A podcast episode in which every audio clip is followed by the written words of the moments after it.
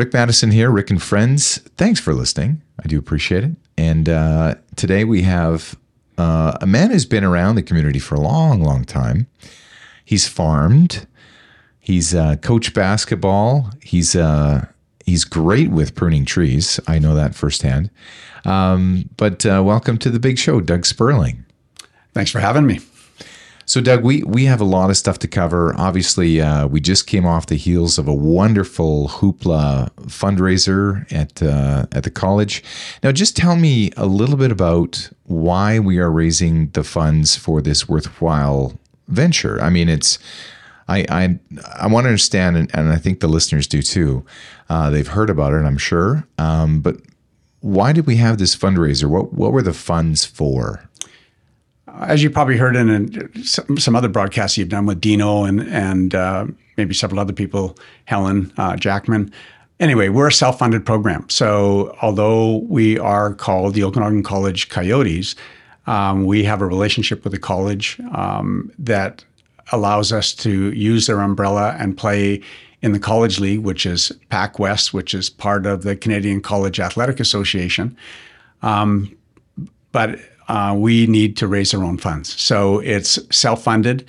Um, to this point, we're we don't have a on-campus facility, so it goes towards uh, facility rentals, um, equipment, travel, and some assist to our players when we can.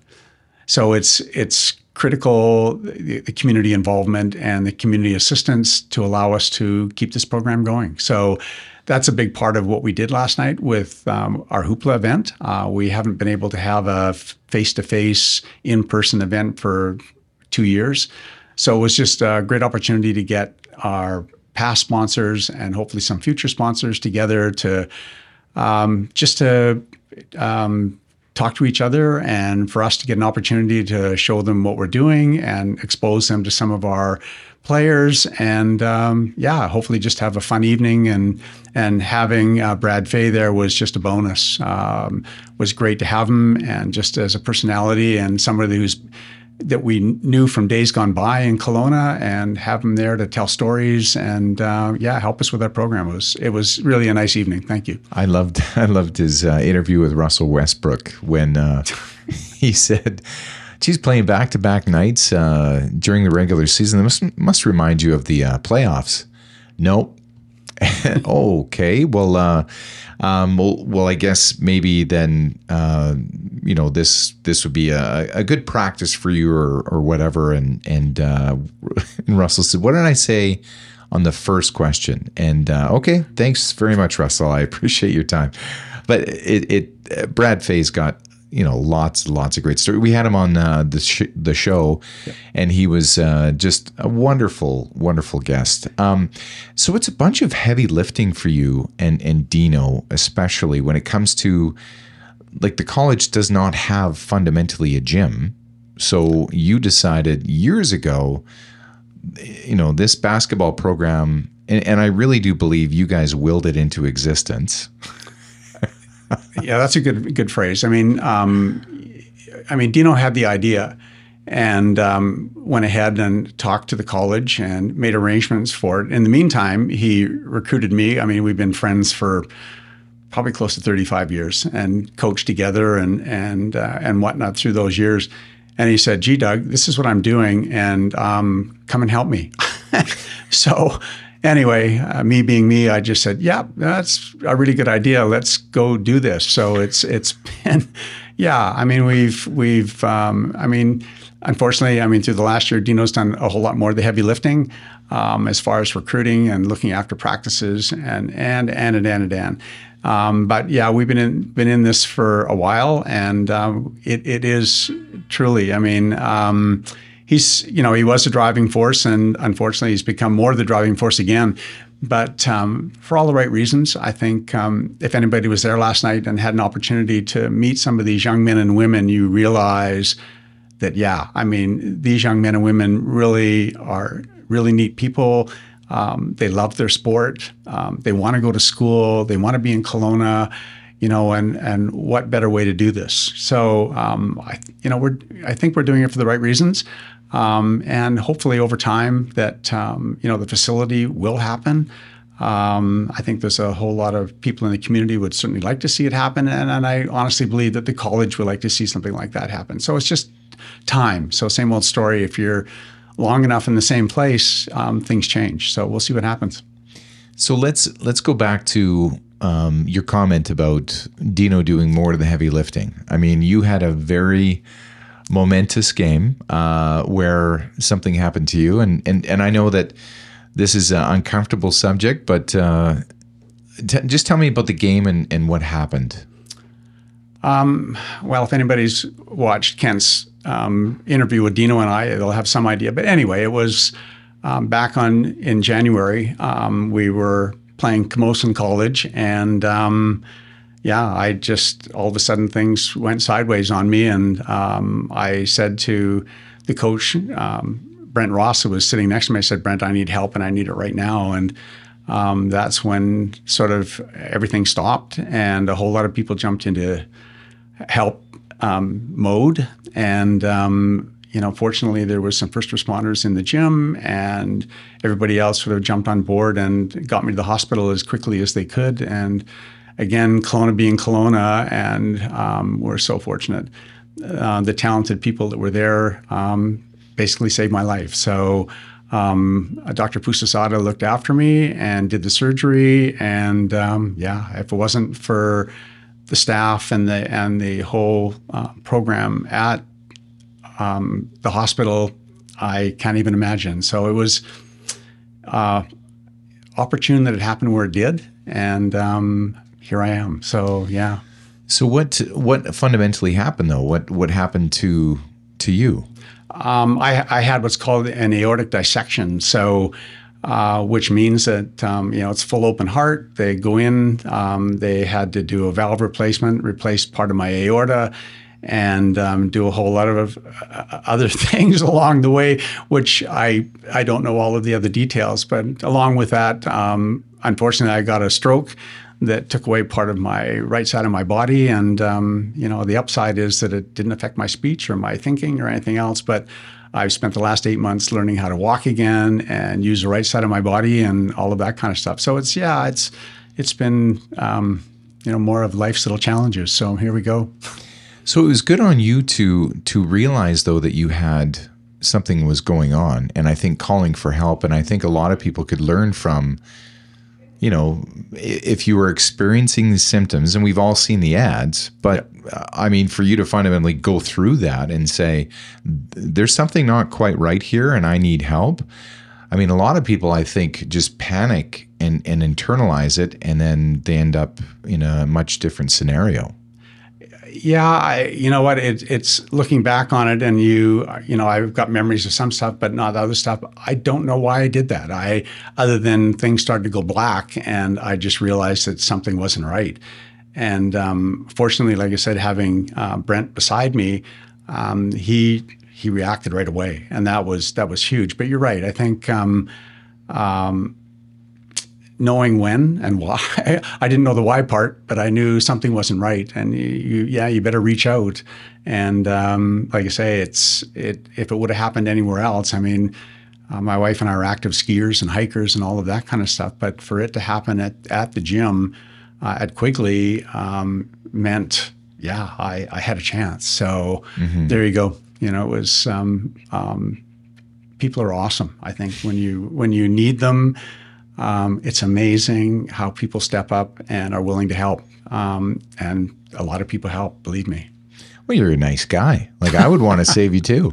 Um, but I think the the one thing that I'm, and especially on this show, and you've probably heard the Jeff Cox uh, podcast, uh, we are critical of the healthcare system. So it's it's so wonderful uh, when when we have, and and you're right, we have talented people first responders are just some of the the best in the world and they they have empathy and they're doing everything they can within a structure that you know we talk about the flawed part but but it's not them. It's it's the system that we're trying to uh, i guess be critical of. So it's so nice when we hear wonderful stories like yours where things happen and the the way they did and the timeliness of them and the and the critical care happened when it should have and those are just wonderful stories that I want to rally behind as well. Oh, for sure. Yeah, I mean, like I say, they're they're such talented people. I um, and when it comes to critical care and everything else, I they're absolutely amazing. You know, they really are. There, I think we're again um, for all the people that did all the background work in Kelowna from the early days to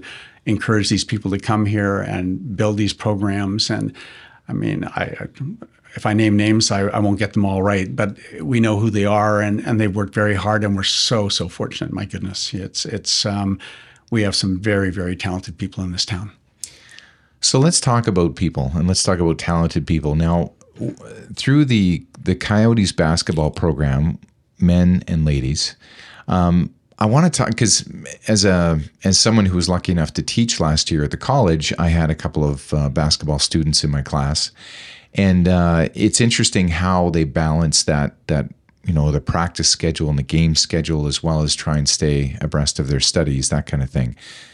Is uh, w- with you and Dino did you have an idea of of just how this program was going to build such better humans? Because I met a you know like I said I I got to spend time with them. These are fundamentally good people and it, was that part of the reason why you have such a passion for this program? Was you just wanted to give you wanted to give them the structure and and the game and and really build in and family is such a big part of this as well. I see that emblazoned on the the shirts last night a lot. Yeah it's all of the above. I think that um, one is to provide the opportunity and i think for for a lot of these young men and women um, you know they're um, these are not for the most part. I mean, they all need financial help. A lot of you know they they most of them have jobs. Um, they so they're balancing a really busy practice schedule, which is at least five days a week. You know, plus all of the uh, uh, other training that they may do um, at the in the weight rooms, etc. Um, plus, some of them may have jobs, and they got to pass the courses. I mean, in order to be eligible, you got to do your schoolwork. So I mean, when you talk about uh, a full schedule, I mean, these young people have an absolute full schedule. We do not, you know, and that's that's the other part of it. At the college, I mean, um, unlike what happens in NCAA and across the border, et cetera, et cetera, I mean, there's a lot of money that's given to these uh, young men and women to play their sport. We don't have that. So, um, you know, they obviously have to love their sport a lot. Um, and um, want, you know, realizing that they're going to have to do the amount of work that they have to do to be able to succeed in both. So it's um, it, it's always the hope. I think that we feel that we've got great people. Um, you know, as I always say to, to people that I come across and want to talk about the program, I said these young men and women are part of the solution. They're not part of the problem. These are young people that will do all of the volunteer things, and they're gonna they're gonna help you know, to make this world a better place going forward because hopefully we've given them an example. And secondly, they have a work ethic. And, and I think that's so important. I mean, if you're not prepared to work, you're not going to be here, you know. Um, so you know, again, and I think we've had obviously young men and women after a year or two realize, holy moly, this is like way more than I ever thought it would be, and I can't do it all. Yeah, so yeah. you know they'll they'll step aside or say, thank you very much. It's been a wonderful experience, and off they go. But again, they go away with I, hopefully with some great memories and some great contacts and all of that kind of stuff going forward. I think the other part of our program is they have to be out in the community because they all have to not only they have to play and, and work and study, but they've also got to find some money for us. Um, so each one of these young men and women have got to go out and find $1,500 worth of advertising, or if they got somebody that's prepared to cut a check for them, that's that's okay too. So they're out in the community. They're they have to shake hands. They have to meet people. So for a lot of them, that's a first time experience, which again, I mean, we've all been there. I think that sort of the first time I had to go out in the community and just, you know, cold call somebody just because boy, oh boy, that was a hard thing to do. But as we all know, the more you do it, the better you get at it. And I think these young people are finding that as well. There was a fellow, uh, I can't remember, but I mean, on, on both sides, but there's been probably some people that have come along that have worked very hard and have actually immersed themselves in the community and they've they're they're making impact every single day. Um, any any stories you can share with us of of of really graduates of the program that just fundamentally they just they took the tools that you gave them and maybe it's not even basketball maybe it's just in life but they've they've come on to to to do more i guess um, specific examples aren't popping into my head right now, but I mean, we've certainly had. I'll, um, Curtis Wilson would probably be a great example. I mean, Curtis came to us. I mean, he uh, had played at several other schools before he came here. Uh, he, he's stuck in Kelowna. Uh, he's one of the hardest working young men you'll ever come across, and um, he's um, finally, you know, he did a, um, a teacher's aid program and he's now in the in the system but he's coaching. He's helping people. He's coaching with within the school plus he's helping with the club program plus all of those things. I mean it's just those things just bring a smile to your face every time you see him and whatever else because he's so passionate and um, just uh, another just terrific young man. I mean he's he's just great. Anyway it's it, those kind of guys are just yeah make your heart glad. It's it's interesting because as a parent you know, sometimes we we try to balance the the hard work and and obviously the support with our children to, to make them into better humans. We don't want them to want them to be assets to society. So what I find interesting about the OC Coyotes program is is you're basically saying to them, if it is to be, it's up to you. like really, nope. you have to work hard in practice. You have to work hard in games, obviously. And you also have to get the sponsorship component, however that looks. Oh, you also have to get a job, probably, and you also have to pass, uh, you know, your courses.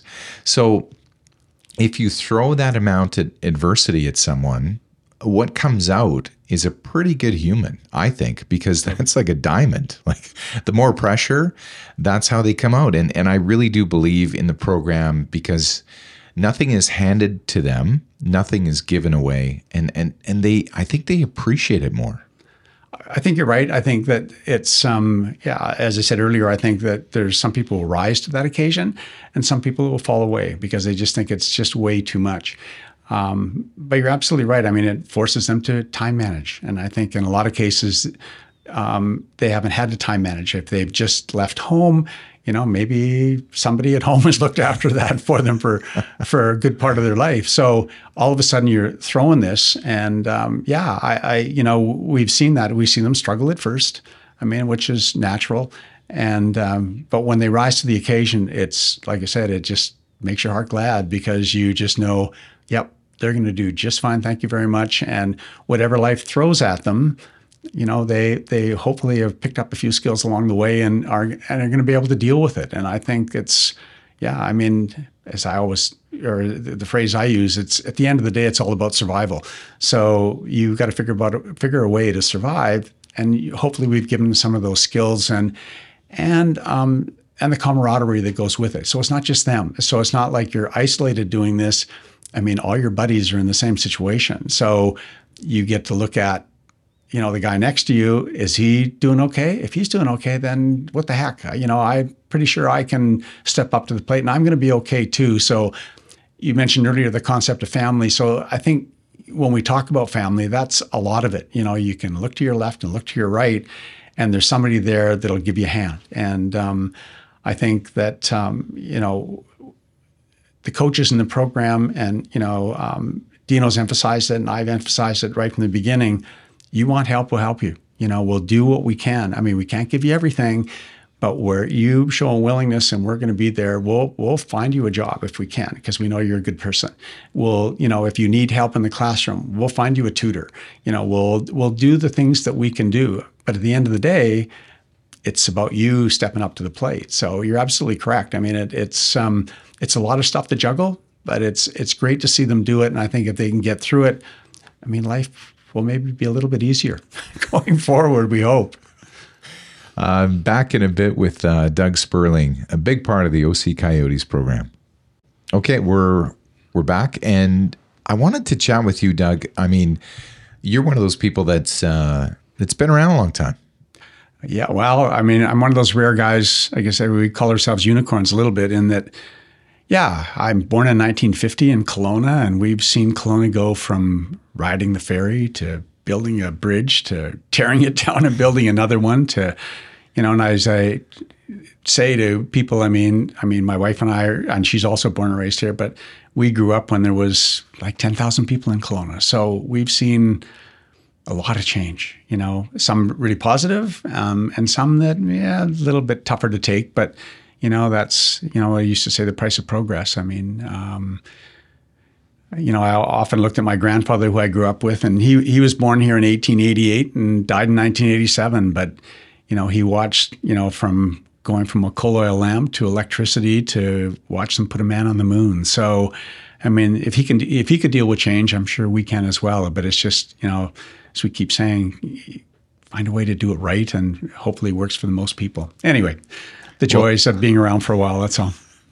But I love it though. Like you, are truly one of those people that has has seen um, massive change, massive growth. Is there with a municipal election coming up, and that's why it, it's my lead in, by the way. Um, they call it the media business is a lead in. Um, but I wanted to to find out from your perspective: is there is there any kind of characteristics or traits that you you really want the the elected officials to have? Like is there any kind of and and you might they might mirror some of the things you look for in students for the basketball program i'm thinking but is there any any traits that you would love to see? Um, I think first and foremost, do your homework. I think that you know when you realize what council deals with on a weekly basis, um, there is an awful pile of information that comes their way, and I do I follow it in, in, a lot of detail? No, but I do follow certainly things that I'm interested in in detail, and it you just wonder um, if they're managing to get through all the details to make the decisions that have to be made going forward. Um, you know, we all know that they're getting lobbied on a regular basis. You know, that's just the way the system works. Um, I mean, it, it's I think it's having the ability to step back um, having the ability to to do your homework, really know what is going on. You know, is you know there is an agenda, but is there another agenda? I mean, do we do we need we need to know those kinds of things, or you should you know the the council members should know those things. Um, are all if all the things that happen in this town been good for this town? I don't think so. I mean, it, it's it's. I mean, we've grown very quickly. Um, there's a lot of you know. I mean, um, speed isn't always a good thing, you know. and I think there's, you know, when you look at the problems associated with that, it's would have been nice to step back a little bit and slow it down. Y- yeah. Um, is that always possible? No. Um, but it's, um, you know, I think it's it's the price of progress. I mean, we keep saying those sorts of things. Um, having grown up, like I said, when the town was small and we spent so much time downtown, you know, because that's where everything happened. Uh, you know, when Capri was built, you know, we thought, oh my goodness, that's so far out of town, you know, and and then you know when Orchard Park came later and all of that stuff out the highway. But do I go downtown anymore? Nope, I don't. You know, and and I think if I talk to a lot of people, say my demographic, I said, how do you feel about going downtown? They said, no, you know, I really, it's not what it was, or it, it's not what I want when I go down there, or whatever. It's again back to the you know the the price of change and. Um, and, and with with downtown, uh, I mean, we have numerous uh, initiatives going on downtown, like the uh, the new UBCO campus. yep. Um, yeah, I'm not sure about that one. I think um, you know I've looked at it. Um, I you know for if it was specific to um, a faculty and and that a student could could count on doing all of their courses at that location. But I one of the things I would look at as a student, I'm thinking, first of all, you know, somebody living downtown trying to get out to the North Campus is a total pain in the butt to get out there on a regular basis. So now you, you know, you throw in the the possibility that you're going to have a course or two downtown and but you're still going to have to get out to the campus out there. Where am i going to live? You know all of those kinds of things. I don't know you know i think when simon fraser moved downtown in vancouver there was a good reason for that. I mean people couldn't get out to burnaby and they could pick up some of the courses. I mean some of that stuff works. I'm not sure at this point whether it's a great idea to start mixing it up and splitting it up and expecting students to you know, it's you know that maybe it's going to be a, a wonderful building and wonderful space, But from a student point of view, I'm thinking, holy moly, I'd be certainly trying to find a way that would say that I better be one or the other because I sure as heck can't afford to be traveling back and forth. You know, those kinds of things, the logistics, um, the cost of living downtown. You know, um, I mean, as we all know, I mean, we're at, with some of our athletes dealing with trying to help them find accommodation. And now we're talking about full market value for those spaces downtown. I don't know how realistic that is for, for students. Um, I think there's just a whole lot of things that, I mean, I would be having second thoughts on before I would be endorsing that kind of stuff. Um, and and it, anyway, it's um, maybe at some point in the future. I personally don't think we're there yet, but that's and, and let's talk about that, the, because I mean, obviously, you you are firsthand knowledge of affordable housing, and I was at the uh, mayoral forum last night where they were asking questions about, you know, what what would you like to see, and and how would you like to see it, and and affordable housing is one of those things that is is really really difficult to.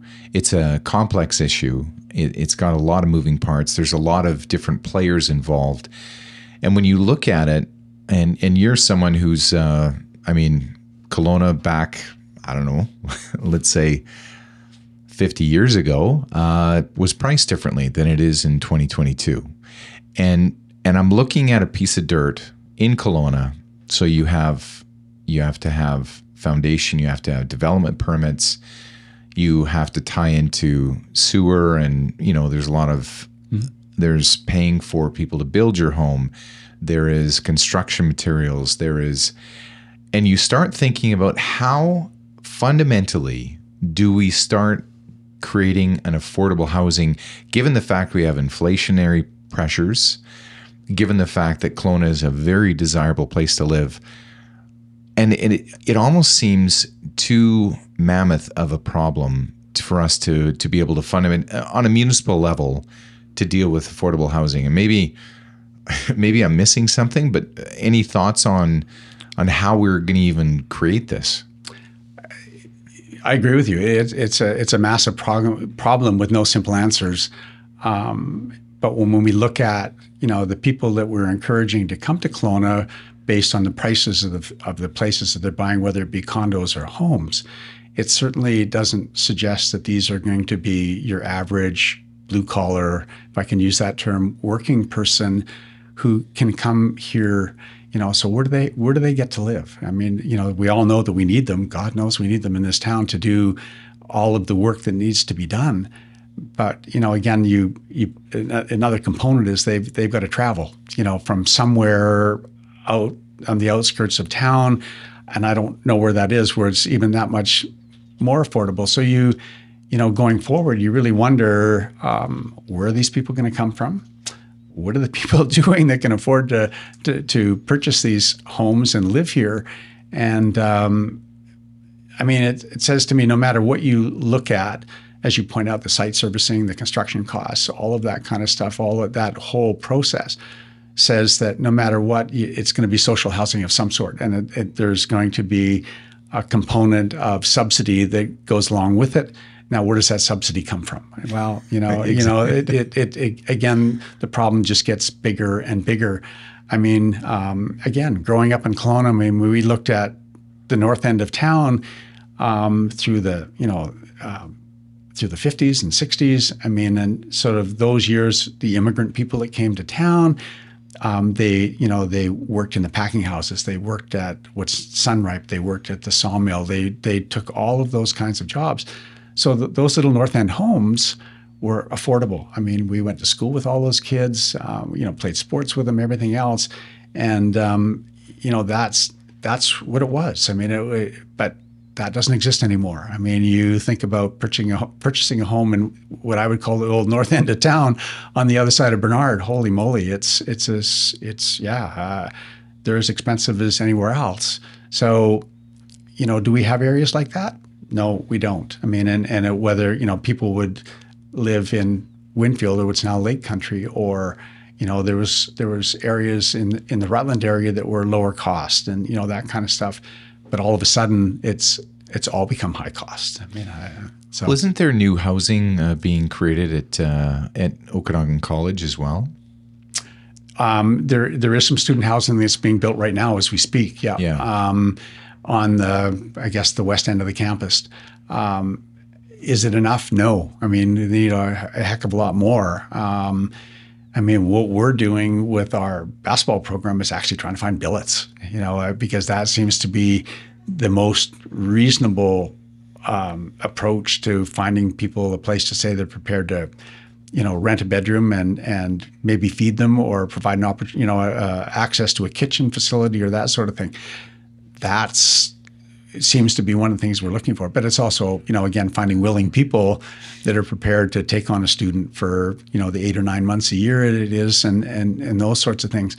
But that doesn't solve the problem for the average working family, you know, where mom and dad work and the kids are going to school and that sort of thing. So I mean, you know, that that doesn't do anything for them. I yeah, I, I think as you when we started this conversation said it's a complex issue and um, with no simple answers. Um, I think that you know, at one point they were looking at um, social housing having a component of every development in this town that would have a percentage of units that would be lower cost units that would that the developer would set aside, um, put whatever covenants were necessary on them to be able to retain those values and give people an opportunity. I don't know what's happened to that. I think you know some of that makes sense. Um, yeah, I mean it's but it but it takes the whole community. I think um, my wife had uh, had the opportunity to travel a number of years ago, and we end up in in France in, in Bordeaux City, and we ended up with a long conversation with a young lady that was taking us around, and she just said, "In Bordeaux, we will find a solution." And it was one of the it was a beautiful city but it was a, one of the cities that we came across that did not have people on the street they had found a way um, to find accommodation for these people and look after them and I thought, you know, good on you. And I think, you know, at one point Portland was trying to do that. They, they were given recognition for the things that they were doing. But again, as this lady pointed out to us, it's complex. Uh, everybody's got to be on side. You know, the whole community, not just part of it, not just the group that's trying to look after these people, but the entire community has got to say, yes, we will do this, and yes, we will find a solution, no matter what demographic you fall into. And I think, you know, first and foremost, I think that has to happen. You have to have a, a willingness, and um, you know, you, I think you'd be surprised what can happen. So it's it's interesting that uh, as we look across the world, I mean, obviously this is not a problem just associated with Kelowna. I mean, many other regions across the planet have experienced, you know, attractive locales that people want to live in. And so you're saying they kind of collectively came together and said, "This is something we need to, you know, address as a group, and and we're going to actually create housing in the city or in the center." That all of us are going to partner in? Is that what happened, or that that seemed to be the approach? That that's the impression that I got from talking to these people, and it seemed to work. They just said every building had a component mm-hmm. of um, for people that you know that uh, um, had financial issues, you know, right. as far as housing was concerned, and and that definitely was the approach. So, um, but again, like I say, it takes you know whether the other people in the building have got to pay a little bit more to uh, facilitate that, or whether you know, uh, you know, there, there, has to be, like I said, this entire willingness. You know, saying that yes, it's important. I think that um, the one thing that we all want is not to have people on the street, not to have people. You know, I think that the communities that that can make that happen. I mean, we all feel safer. We feel. I think we can feel good about it. Um, but again, is it complex? Of course it is. I mean, not all of these people necessarily want a place to live or whatever else. So it's you know that when you talk about the the um, the number of organizations that have to get involved to try and help these people and find find solutions. Yeah, it's it, like back to my earlier comment. I think it takes a willingness by the entire community to say, let's find a solution. And and I think you know it, on that basis, I think you potentially can make it happen. And and that's interesting too. Is is a lot of people that have been on the program actually are are are going to be sitting there going, well, and naysayers, of course, saying, well, who gets that? Like, who has first access to that? Do they? Uh, do they have to work in a certain sector of, of the city? Do we have to get their financial records in order for them to qualify? And and you start getting into a little bit of rab- rabbit hole. But I think you're right, though. We we have to start somewhere. like we we have to start with with an idea or a thought and then start working towards that. Because as you said even the student housing on on Okanagan College campus will never ever be enough for the students that are attending there. And the other thought is is stats that I'm hear, hearing about from secondary institutions around Kelowna is a lot of the people that graduate here stay here so it's it's actually a wonderful place for for to foster that growth of people that have got you know diplomas and degrees and tradespeople and all these wonderful people. So it's just interesting from my perspective of you have this massive issue, and that's why I ask just about everybody, how on earth are we going to get out of this? Because you, uh, Ron Mattiussi said, we're in the jet stream for the world. Everybody wants to live here, and and now with that is great but it also has a double-edged sword. So, and, and I think again, having lived here, I mean, I mean, I sound like the old man of the mountain, but you know, when they when the Hope Princeton was built, and then when the Rogers Pass was built, and and all of that sort of thing, people discovered us and realized, you know, I mean, uh, why did my great grandparents and grandparents move here? Well, they realized that it was a pretty amazing place to live. I mean, you know, with the four seasons and all of the things we get to grow and eat and um, all of the amenities that you know we that have accrued to us over time. So is that going to stop? No, I agree with you. It's not stopping, uh, and I don't know if we, you know, we can't necessarily become the Carmel of of British Columbia, where you just close the doors and say this is all there is here, and you know, if you can't afford it, go away. Um, I don't think that's what we are or who we are. Um, so it, again, I just say that it's a huge problem that involves everyone, and um, yeah, I, I, I, you know I agree with with, what, what Ron Mattiussi has said. It's it just seems to be amping up, and and unfortunately, I think the the the development. A lot of developers, I won't say all of them, but a lot of developers are realizing, yep, this is our opportunity to take advantage of this jet stream, and that the people that want to move here you know, they're going to bring money and, yeah. and, and here's the price. And this is the price of admittance and um, take it or leave it. And, um, you know, unfortunately, a lot of the social issues that, that we're having to deal with, unfortunately, I think get sort of set off to the side um, until they become a problem to maybe those people that once they get here. So, and then people say, holy smokes, like what just happened? This isn't what I signed up for. Now, why don't you do something about it? So, and it would be, would be nice in advance of that to actually have people get together and and um, attempt to find a solution. And I think, as you point out, it's got to start somewhere. Is it going to be a perfect solution from the get go? I don't think so. But I think it's it's an attempt to find a solution that that that matters right now. So, as somebody who uh, was very much part of the agricultural area, yep. Um, and you have ALR, which always, always, always sneaks into these conversations. So you would have a very interesting viewpoint when it comes to we have all this land again, which is part of our food security, which is you know obviously come more apparent with the Ukraine crisis. But we also have um, and and it's part of the beauty. I mean, it's part of the wondrous nature that is is Kelowna. When you drive, when I drive from Springfield to the Lower Mission, and you pass all this green mm-hmm. space, it is phenomenal how much we have. Do you have any thoughts about maybe ALR as part of that component of of being able to solve this? I'll go back a little ways. Probably 1974, I was one of the people that screamed and yelled and hollered that um, you know the ALR was a bad thing. Um, I've come a full 180 on that. I think the ALR is a very good thing. I think that when it's gone, it's gone. You know, people can suggest that you can turn it back into farmland. That's not reality. I think there's enough land. I mean, when you look at the Okanagan, which is this funny little finger of land that sticks up above the 49th parallel that that grows and does the things that it does, it's amazing. It, there's nowhere else in the world like this. Um, do we want that to go away? No, we don't. But I think, you know, you only have to go a very short distance out of town where, you know, the wonderful peaches or grapes or apples or the things that you could grow here, you can't do that over there. And it, it makes no sense. So you know, the, the, the, same comment. I think you have to, you know, looking at it on that basis, the ALR is here to stay. It's not going away. I don't think any government in the right mind would say, no, we're going to flush this and, and start over. So you have to really look at what is available, right? Does that mean there's an increased cost of servicing? Yeah, there is.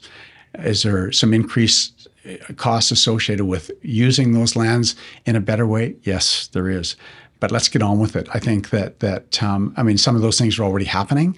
Um, I think that um, anybody that's bought a piece of ALR land as a developer and decides he's going to develop it in the near future, it's not going to happen. I, I, think that things have tightened up to the extent that, um, yeah, it's here to stay. So let's take advantage of it. You know, let's let's use it in the right way. I think that, you know, uh, as you say, food security is pretty important. Um, the Okanagan grows some amazing, amazing things. It really does. I mean, it, it's um, what did, what did you grow? Oh, I grew grapes. So I was okay. table grapes and wine grapes for yeah, uh, like forty years of it, and, and, grew up with it at home. So probably more than that. So, and I was involved in the Grape Growers Association for thirty odd years, and the marketing board, and all of those kinds of things through those times. And so saw lots of changes, lots of pressures, lots of things that have, um, you know, um, forced change in the industry. Um, a lot of good things have happened. I mean, there's a lot of pretty amazing um, wines that are produced in our region now, and and uh, along with a whole lot of other stuff. But I think you know, you again, that's another topic when you talk about in, encouraging young people in agriculture. It's you know, again, totally another topic. But um, we need it. I mean, holy moly, we need people on the farms. I mean, to rely on foreign labor, et cetera, uh, for our food source is in the short term, maybe, but in the long term, we have to find a different way, I think. Anyway, like I say, it's, that's another topic going forward. Anyway, yes. I love spinning you up, Doug. Yeah, I you do. did very well. uh, listen, we. Uh, I want to make sure that we're we're uh, respectful of your time. So I, I, I just want to thank you so much for for what you do for the community. I mean, you've uh, your name comes up and people smile and say that's a good guy. So uh, I'm I'm glad that you're part of our community and and glad you made it through that game, man. Yeah, thank you. That yeah. was a tough one. So thanks so much to to Doug Sperling and good luck with the uh, the Coyotes. Thanks very much. Take care.